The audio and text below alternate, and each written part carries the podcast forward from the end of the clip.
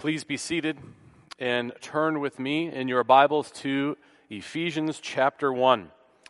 Uh, we move to Paul's great doxology to begin the book after his salutation. Verses 3 through 6 are before us, and they read like a Jewish benediction now with the fulfillment of Jesus woven in. Verses 3 through 6 uh, it forms a long sentence, a glorious sentence that mounts up and builds up. It's uh, like a train moving down the tracks, picking up speed into this uh, beginning of Ephesians 1 and Ephesians 2, two of the grandest uh, chapters in all of the Bible. John Stott talks about these verses that are before us, saying the whole paragraph is full of God the Father who has set his love and poured his grace upon us and who is working out his eternal plan. We have a one sentence section before us, and it makes up this paragraph. So please hear as I read God's holy word, Ephesians 1 3 through 6. Blessed be the God and Father of our Lord Jesus Christ, who has blessed us in Christ with every spiritual blessing in the heavenly places, even as he chose us in him before the foundation of the world, that we should be holy and blameless before him. In love, he predestined us for adoption to himself as sons through Jesus Christ, according to the purpose of his will, to the praise of his glorious grace, with which he has blessed us in the beloved. Let's bow together as I lead us in prayer. Father, we can be prone to discouragement and worry, doubt and guilt, even shame. Thank you for the assurance that your holy word provides, the certainty that is laid before us, even though our feelings sometimes betray us. Guide us now as we read and study this amazing sentence, which moves toward the grand apex of all praise being given to you. I pray this in the name of Christ. Amen.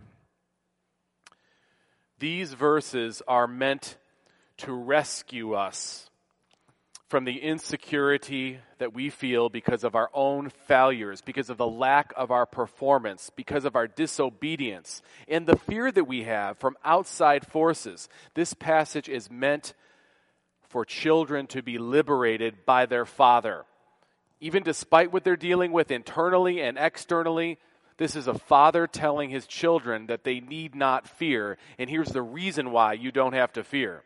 This passage was never meant to be some kind of club to beat people up with. This passage is a declaration from our Father to us, his children, the voice of God about his children.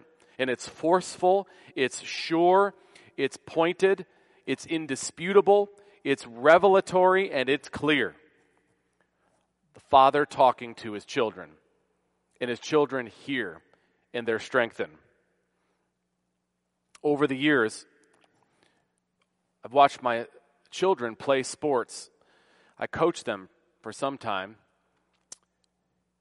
A few years ago, I had an interesting experience that was very clear to me. I know that I can tend to get excited at sporting matches, and so when I was a coach, I tried to be quieter people were often surprised at how quiet I was compared to what they know me to be like when I was coaching. Then, when I was just the parent watching my sons play, it became more difficult. So I volunteered to be the cameraman for the team at HCA. I thought that would keep me from yelling anything I would regret. And so I started filming a lot of the games. And I was, for the most part, able to keep everything under my breath as things were playing out. From time to time, I would yell something to my sons. And over time, I grew to realize it didn't do any good to try to coach them or tell them when they did something wrong. So I erred on the side of mostly just telling them when they did something good. They just needed a word from their father that they were doing well. And if I messed up, they'd let me know. Dad, I don't need to hear that if it's them messing up. On the other hand, I could tell that they knew when I was saying something to uh, assure them or to encourage them or to keep them going and I could tell that helped. That was good for me and it was good for them. But it didn't always work just like that. Because sometimes if you're yelling in favor of your children, there are people who are listening and they may be rooting for the other side. And they might not interpret what you say the way you mean it just for your children. There was one game I'll never forget. It was when my son AJ was a senior and Nico was a sophomore, and they played well together um, on, the, on their school team. In their club settings, they couldn't ever play together, so this is neat to see them play together for that whole year. We were playing Gardner Edgerton in a game that should have spelt complete destruction for us. Gardner Edgerton is a 6A school with over a 1,000 students. We were, at that time, a 1A school with 100 or less. And if you do the math, if you have 100 students, half of them are boys, how many of those can actually play soccer? Just a handful. And it was our team against Gardner. Uh, Gardner should have crushed us. They were right to think that they could. But it didn't sit well with our coach and our players when their coach was overheard saying to his team, take it easy. We don't need any injuries with these guys. And even said to our coach, you know what, let's not go too hard in this one because we have to play uh, some other team in the next couple days and want to be fresh for that. In other words, we're going to beat you. We all know it, so just kind of lie down. Then, to make it worse, one of the players on the other team who played club soccer with my son Nico said to him as they were walking by before the game started, Nico, your team is trash. I didn't hear all that till afterwards. I was just the father hoping my sons could hold their own. And I was sitting next to parents on the Gardner side I knew some of them from the club setting, and I was filming, so there I was, and I can hear them talking, laughing a little bit about us as an opponent. Well, 10 minutes into the game, it was obvious they were a much better team. It was only a matter of time before they would score and start beating us. But it was right about that time when someone sprang Nico loose on the side and he chipped a ball over their goalie to go up 1 nothing, and it was dead silence on their sideline. Our team was subdued because they knew they were being outplayed, but we were up 1 nothing and I yelled with all sorts of excitement for how great they had done. Five minutes left in the first half. It looked like a miracle that was still 1 nothing. They had more than 15 shots on our goalie. We had only one shot on theirs, and it was the goal that Nico scored. But with five minutes left, my son AJ passes to my son Nico, and my son Nico scores the second goal to go up 2 nothing. Only the second shot from us. They had 25 total by that point, and we go into halftime 2 nothing. Should not have happened. Not the miracle on ice, but as far as I was concerned, better than that. And the coach was subdued, and the players were subdued, and the guys that were talking trash to Nico were on the bench for the rest of the second half as their team tried to tie the game. Now, I wish I could tell you we won the game. We didn't. And that's not the part I'm using to illustrate this point about a father talking to his child and how it's perceived. What happened in the next half was a, a nonstop onslaught of shots where our goalie faced a record number of, of shots and made saves. Still 2 nothing, but then it was 2 to 1, then it was 2 to 2. 5 minutes left in the game, very few chances uh, on our side. And again, Nicholas gets a chance, beats a last defender, goes in on goal into the 18 into the box where a penalty could be. Their other defender comes and takes him out with the ball, but takes him out first, drops him in the box. Should have been a penalty kick. No call.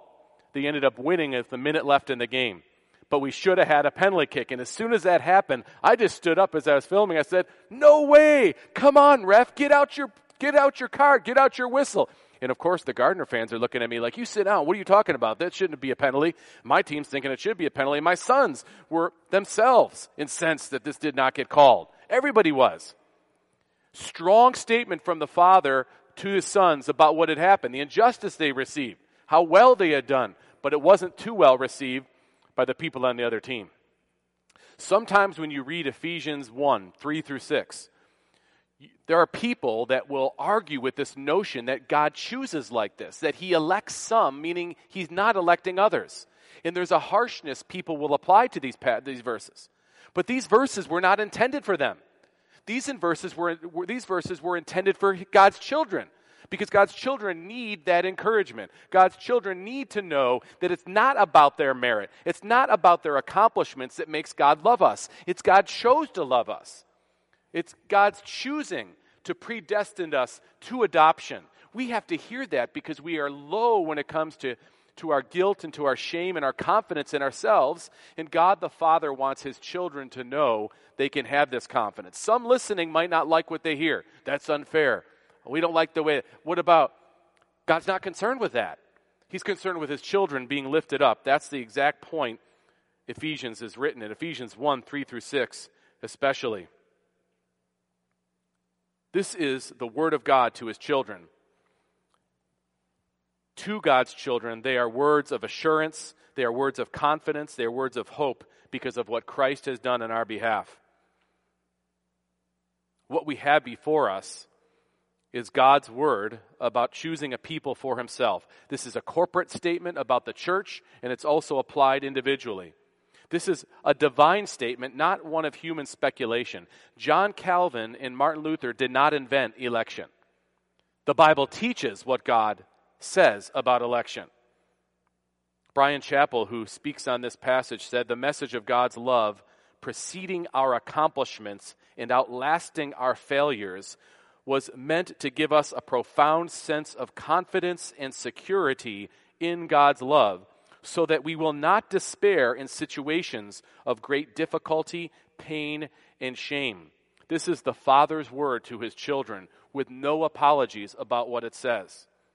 Because of God's electing love through Christ, we are recipients of a continuous flow of eternity shaping blessings. And that's what this one long sentence sets out to describe. As this sentence builds up from verse 3 to verse 6, imagine an eagle taking off. Have you ever seen the slow way that an eagle takes a few steps and then it flaps its massive wings slowly and powerfully lifting up? And then it takes off into this beautiful, powerful flight. The commentator Robinson used this very picture in describing these verses and said the preliminary flight of an eagle, rising and wheeling round as though for a while uncertain what direction in his boundless freedom he shall take. This lofty flight of the eagle is what we have rising up in these verses 3 through 6. Look at verse 3. Blessed be the God and Father of our Lord Jesus Christ who has blessed us in Christ with every spiritual blessing in the heavenly places. Please notice in verse 3 the full activity of the Godhead here God the Father, God the Son, and God the Holy Spirit. The will of the Father, the work of the Son, and the agency of the Holy Spirit will start to flow out, flow out of verse chapter 1. The salvation of a people for himself, the full work of the Trinity. We are granted every spiritual blessing in the heavenly places, it says. This is a way of saying the benefits we have gained from God in salvation are far more profound than just what may be applied in this physical life. They're still great in this life, but they're even greater still. Spiritual blessings are just as real as physical ones, but they are eternal. Every spiritual blessing in the heavenly places refers to spiritual, eternal blessings where Christ now reigns. And in some sense, we are there with him already. Every spiritual blessing in the heavenly places has to do with a completely redefined new life in Christ that only those who are chosen by God and adopted by God through Christ can fully understand and start to appreciate newly defined and directed lives. That's what we have in Christ. Paul is fond of this phrase, in the heavenly places.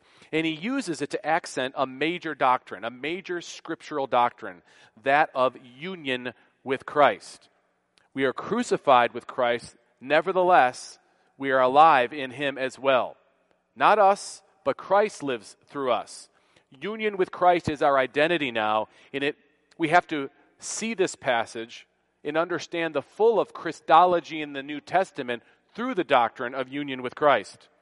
Paul uses the phrase in the heavenly places in connection with our union with Christ. Later in the same chapter, in Ephesians 1 19 and 20, Paul writes, What is the immeasurable greatness of his power toward us who believe? According to the working of his great might, that he worked in Christ, see the reference to Christ, when he raised him from the dead and seated him at his right hand in the heavenly places. So the heavenly places refers to where Jesus is, seated at the right hand of God, where God has been totally satisfied with the work of Christ, and now he's seated at the right hand of the Father in the heavenly places. And our passage says, every spiritual blessing in the heavenly places is ours through Christ. The theme goes on in Ephesians in chapter 2, verse 5. When we were dead in our trespasses, he made us alive together with Christ. See the union with Jesus. By grace you have been saved, and raised us up with him, and seated us with him in the heavenly places in Christ Jesus.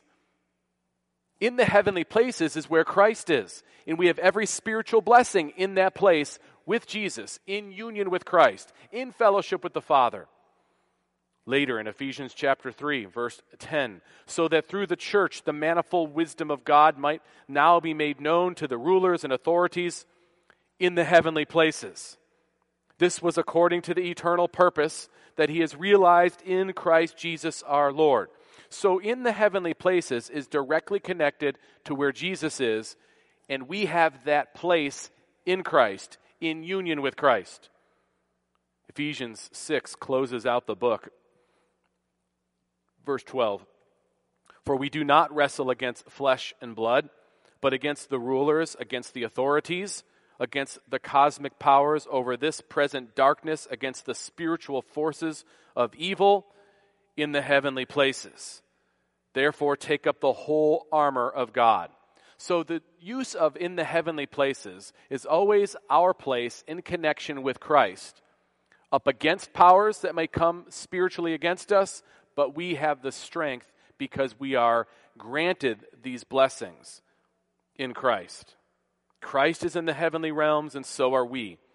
He is literally there, and we are there representatively by Christ on our behalf. He promises us heaven and all that we will need on the road there, the road we travel now. I referred to Bryan Chapell earlier, and I refer to him again here. The reality of our heavenly status in Christ makes earthly challenges less intimidating even if they're not less real. It's not that as we think of our place with Christ at the right hand of the Father, it's not as though that relieves us from our troubles, but we can endure our troubles knowing that true reality that every spiritual blessing is ours in the heavenly places, in the ultimate sense. Paul is introducing this concept of union with Christ, and he'll ride this concept throughout his epistles. When we believe in Christ, we are placed in union with Him positionally. So, all the many benefits of salvation that we receive come because of Christ, to whom we are united. Again, verse 3 Blessed be the God and Father of our Lord Jesus Christ, who has blessed us in Christ with every spiritual blessing in the heavenly places. What are some of those blessings? just spoken general terms, being in Christ. But what are the actual blessings? Well, the passage unloads them. We're chosen in Christ. We are justified and sanctified in Christ. We are adopted through Christ. We are living statements of praise to God because of Christ. Union with Christ is why we have so many blessings. And the foundation of this union with Christ is the sovereign choice of God Himself.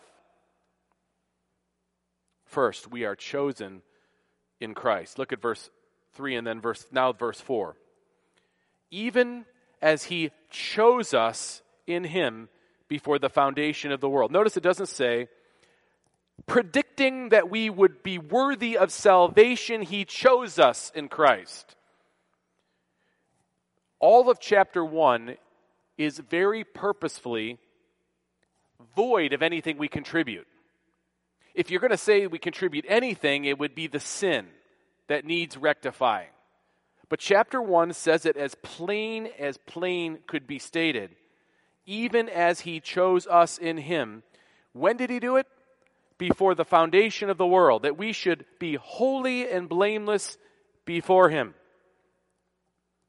Uh, what does this mean? It means that God chose us before the world began, before the world was created. God elected a people before time.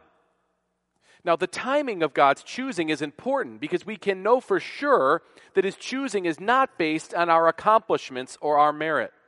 The timing of God's choosing takes away any idea that we did something to earn our salvation, anything to earn our salvation for that matter. Before we had done anything at all, God elected some for salvation. John Calvin described divine election as the foundation and the first cause of all our blessings. Because God, of his own choosing, placed us in union with Christ, we have all these benefits that flow that are also the action of God. To whom God chooses, they receive justification. They're made right with God. Again, because of Christ. They are sanctified or they're grown in their holiness. They're grown in their Christ likeness, again, because of Christ and by God's work. They're adopted. They have security. They have eternal blessings. All because God has chosen to bestow this. God is a sovereign God who does not consult anyone. He is a choosing God. He chose Adam as the head of the race. He chose Noah to preserve the race. He chose Abraham to be the father of many nations.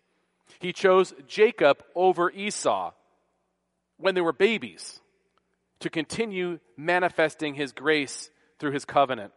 He chose Israel as a nation to be the host of his elect. He chose Moses to lead his people out of bondage and provide a picture of Christ. He chose David to be king after his own heart when it was a sin for the people to even ask for a king. He chose Esther to save Israel when they didn't deserve it. He chose the disciples to be apostles despite their cowardice and their ineptitude. He chose Paul to be his chosen instrument despite Paul's sin and rebellion. The God of Scripture is a choosing God and electing God from the beginning to the end, and praise him for that. Verse 4 Even as he chose us in him in him being Christ, before the foundation of the world, that we should be holy and blameless before him. These words of fatherly encouragement were a definite and real and tangible encouragement to the Ephesian children who were struggling against the real forces of evil in their own life and temptation and struggling against opposing external forces. And this is the purpose for us as well. But why did he choose us? What is the purpose of divine election? Verse 4 He chose us in Him that we should be blame, holy and blameless before Him. Holy and blameless. Another way of saying it is, He chose us so that we would be justified and sanctified through Christ. This is what it ultimately means. It's embodied in making us holy and blameless before Him. He chose us for this. Holy, it means to be separated out. To be holy has to do with the possession of righteousness that makes us separate from others. To be holy has to do with being unique or special. To be holy has to do with righteous perfection. In the opening verses, Paul referred to the church as the hagioi of God, the saints, the holy ones. Saints literally means the holy ones. This is a reference to our status before God in Christ. We are holy before God now because we are justified before God through Christ. When Jesus was preaching the Sermon on the Mount, he said, You therefore must be holy as your heavenly Father is holy. Um, some versions say, You must be perfect as your heavenly Father is perfect. Clearly, nobody could do this apart from the grace of God shown to them in Christ. And Jesus gives the Sermon on the Mount as a sermon about himself that would drive people towards him. Of course, the concept is much older than the Sermon on the Mount in Leviticus 11. For I am the Lord your God. Consecrate yourselves, therefore, and be holy as I am holy. God chose us, you, for justification through Christ. He also chose us and you to grow in holiness. God chose us in Christ to sanctify us, to make us more and more like Christ. Romans has a similar chain of glorious blessings described in Romans 8 29 and 30. For those whom he foreknew, he also predestined to be conformed to the image of his Son, in order that he might be the firstborn among many brothers. So the work of Christ manifests itself in our lives by saving us, justifying us, and then growing us, conforming us into his likeness, ultimately unto glory. In Romans 8, verse 30, in those whom he predestined, he also called. Those whom he called, he also justified. And those whom he justified, he also glorified. This is God's choosing us to be holy and blameless played out. The work of Christ to take away our sins. That's not the total story. If Christ took away our sins alone, we'd still be stuck with nothing of merit, with an empty account in front of God. But Christ did way more than take away our sins. He gave us his own righteousness. And he did this by God's choosing and God's working out every detail of this application. In our confession of faith, we have a wonderful statement about God's electing love, his predestining us to be his children, and all the blessings that are poured out upon us are captured in much of chapter 3. But one statement that's helpful and very pastoral for us reminds us of this being a word of the Father to his children for a reason. Westminster Confession, chapter 3, the doctrine of predestination, this high mystery of predestination, is to be handled with special prudence and care, that men, attending the will of God revealed in his word, and yielding obedience thereunto, may from the certainty of their effectual vocation be assured of the eternal election, of their eternal election. So shall this doctrine afford a matter of praise, reverence, and admiration of God, and of humility, diligence, and abundant consolation to all that sincerely obey the gospel. You notice election and predestination don't remove the responsibility for us to trust in Christ. Now, you know and I know, reading this, we could not trust in Christ if it were not for God choosing us. But for the here and the now, if you wonder, am I elect? Am I God's? Do you rest in Christ? Because this message should drive you away from anything your works can do, like any message that's truly gospel centered or gospel saturated. It will drive you away from any confidence in the flesh, and all confidence must be placed in Christ. So if your confidence is in the work of Christ on your behalf, that's how you know whether you're elect or not, because you can't believe that unless God's chosen you for it, because He's chosen to apply these blessings to you. If you know Christ, because you are the chosen of God. And this is something all of us need to hear because we waver about our feelings, even our understanding of our own belief. We have doubts, we have fears, we have sins that creep in and shame that rock our assurance. And so our Father comes in Ephesians 1 3 through 6 and reminds us that He has chosen us in the beloved, in Christ. You know, election, justification, sanctification, all big words that you might have to, to look up to some degree if they're new to you. They're biblical words and concepts, they're doctrinal realities, but they can seem a little bit cold, there's no doubt. They can seem um, a little esoteric, even. How does that personally affect me? One might rightly ask. They're legal terms, positional terms. They can lack a certain connection to emotion or feelings. But what comes next should grip every one of us at an experiential level.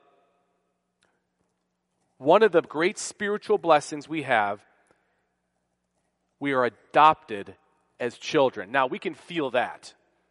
We can feel what that means to be adopted. It says in the very last phrase of verse 4, which would have been better to be translated into verse 5 in love. So we cannot disconnect God's cho- choosing, his elective love, his predestination. We can't disconnect this from his love in love, he predestined us for adoption to himself as sons through Jesus Christ. Again, union with Christ is this basis. But he chooses to make us his children. In love, he predestined us for adoption to himself as sons through Jesus Christ, according to the purpose of his will. Notice, just as earlier God's choosing was before the foundation of the world. Here we read that we were predestined. And Calvin notes rightly that we were not then in existence when he predestined us. And therefore, there was no merit of ours. The cause of our salvation, Calvin writes, did not proceed from us, but from God alone. This is almost overly emphasized in these verses. Predestination gives us a sense of security about God's action toward us. He's not going to take it back. Verse 5 He predestined us for what? For adoption to Himself. Adoption is such a personal thing. This is why it reaches us on an, another level. It's not just, it is a legal concept, but it also embodies a sense of belonging. Adoption has to do with choosing to make someone your child. When God chooses us in Christ, He marks us out as His children. Adoption is by grace, not by right. I mentioned the confession just a little bit ago. I mentioned it again here because it's a rich passage from the confession on chap- in chapter 12 all those that are justified, God vouchsafes or secures in and for his only Son, Jesus Christ, to make partakers of the grace of adoption. And then he says what happens because of adoption. By which, or by adoption, they are taken into the number, they're made to belong. They enjoy the liberties and privileges of the children of God. They're part of the family now. They have his name put upon them and all that that carries. They receive a spirit of adoption. They have an internal mechanism now that confirms they are actually his children. They receive the spirit of adoption. They have access to the throne of grace and go to their father anytime. He's their child. They're enabled to cry, Abba, Father. They're pitied, they're protected, they're provided for, and chastened by him as a father. Not punished, disciplined because he loves them. Yet never cast off, but sealed to the day of redemption and inherit the promises as heirs of everlasting salvation. Back to verse 4 and then to verse 5. In love, he predestined us for adoption to himself as sons through Jesus Christ, according to the purpose of his will. God's choosing us is related to his love for us. God's love is his choice to place his affection upon us. J.I. Packer said, Adoption is a family idea, conceived in terms of love and viewing God as Father in adoption, God takes us into his family and fellowship and establishes us as his children and heirs. Closeness, affection, and generosity are at the heart of the adoption relationship. Adoption gives us a sense of belonging when we didn't have it before. People are starving to be genuinely part of something, and adoption grants that. People want to belong to a community, and adoption gives that. Even people who are relatively reclusive or introverted want a sense of belonging. Adoption gives a person or a people a sense of value. To be adopted means someone had to go after you, someone had to pay a price for you. This means you are worth something. There is a sense in which an adopted child is chosen, whereas one born biologically is not really in that sense. To be adopted means you have a value and that feels good to know you have that value. To know that you matter to someone, that someone thinks you are important. That's a powerful encouragement. Adoption gives a sense of being loved. To be adopted means that someone has continual affection for you. There's a sense of being cherished by someone who has made an effort to make you their own. What does this mean for us personally as we think about it. Every so often, I have a folder that I keep uh, important documents in, and I have to move some stuff around in it for whatever reason. And I find this document. It's the the actual statement of adoption we received from the state of Kansas and the court of Can- in the state of Kansas when we adopted our daughter Willow. And it's a long document, but I'll look at the very last statements that it says in that, ado- in that adoption notice or that adoption form. It says, It is therefore by the court considered, ordered, and judged and decreed that the decree of adoption asked for in the petition be it granted hereby, making said minor child the child and heir at law of the petitioners Anthony J. Felich and Sherry L. Felich, husband and wife. The name of said minor child be and is hereby, hereby changed to Willow Grace Felich and said parents should be and they are entitled to exercise any and all rights of parents of the said minor child and are subject to all the liabilities of that relationship. That's a statement, an official statement of adoption that made Willow our child fully with all the rights and privileges that come with being a child. That's what God has predestined us to, to be His children through Christ. Finally, if you look at the last part of verse 5 into verse 6, what is the great outcome of God's sovereign grace showered upon us through Christ and union with Christ? Well, we become living statements of praise to God because of Christ. All that we receive in these blessings stand as a testimony to God's glorious grace for all to see and acknowledge. Verse 5 predestined as sons through Jesus Christ according to the purpose of his will. What's the purpose? Well, we don't know the, all of it, but we know what verse 6 says. To the praise of his glorious grace. And this glorious grace is what he has blessed us with in Christ. To the praise of his glorious grace with which he has blessed us in the beloved. The beloved, a statement of the Messiah in the Old Testament. The beloved one, my beloved. Salvation is based on God's pleasure and will, not on our pleasure and will. Salvation comes through divine love alone. When it says in the last part of verse 6, with which he has blessed us in the beloved, you could literally translate, translate that, he has begraced us in Christ. He has begraced us in the Lord Jesus. To the praise of his glorious grace with which he has blessed us in the beloved. Salvation from beginning to end is all the work of God, all of it. And so, what else can we do as recipients but give him the praise he deserves? All the work is his, and all the praise is his. And he is our Father. And he's saying to us, to you, I chose you. I chose you so that you would be justified and you would be sanctified in Jesus, your Savior. I chose you for this, and I chose you to be my child, adopted with all the privileges, all the rights that come with being my child. Just as Jesus is my son, he is your elder brother. Now you stand before me as I see you, I see Christ. What security this gives believers, who all of us struggle with doubt, lack of belief, insecurity, guilt, shame. But God says, You're my child. And He knows all of that. Before all of that, He chose you.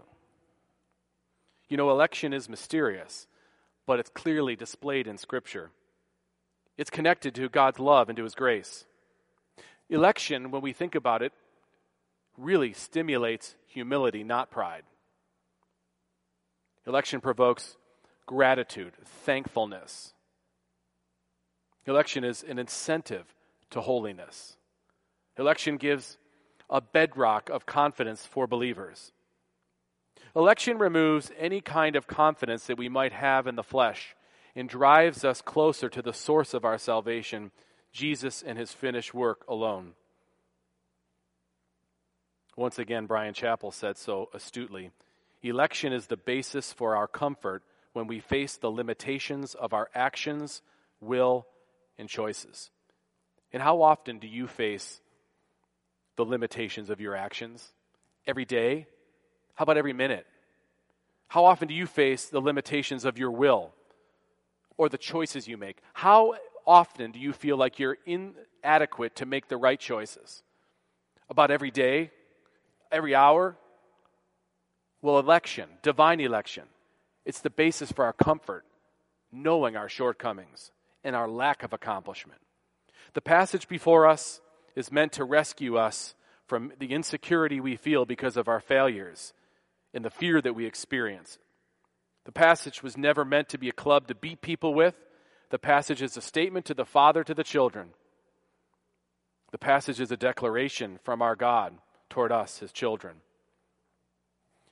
The voice of our Father about us, his children, is forceful sure, pointed, and clear.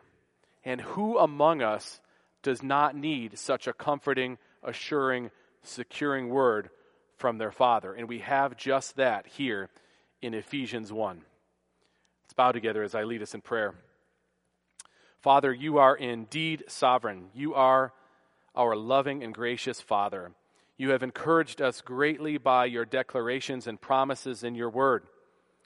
By learning more about election this day, may we be more humble and grateful towards you and to others. May the fruit of our learning, by the aid of your Holy Spirit, be lives that are lived to the praise of your glorious grace. I pray this in the name of the one who has secured it all, the Lord Jesus Christ. Amen.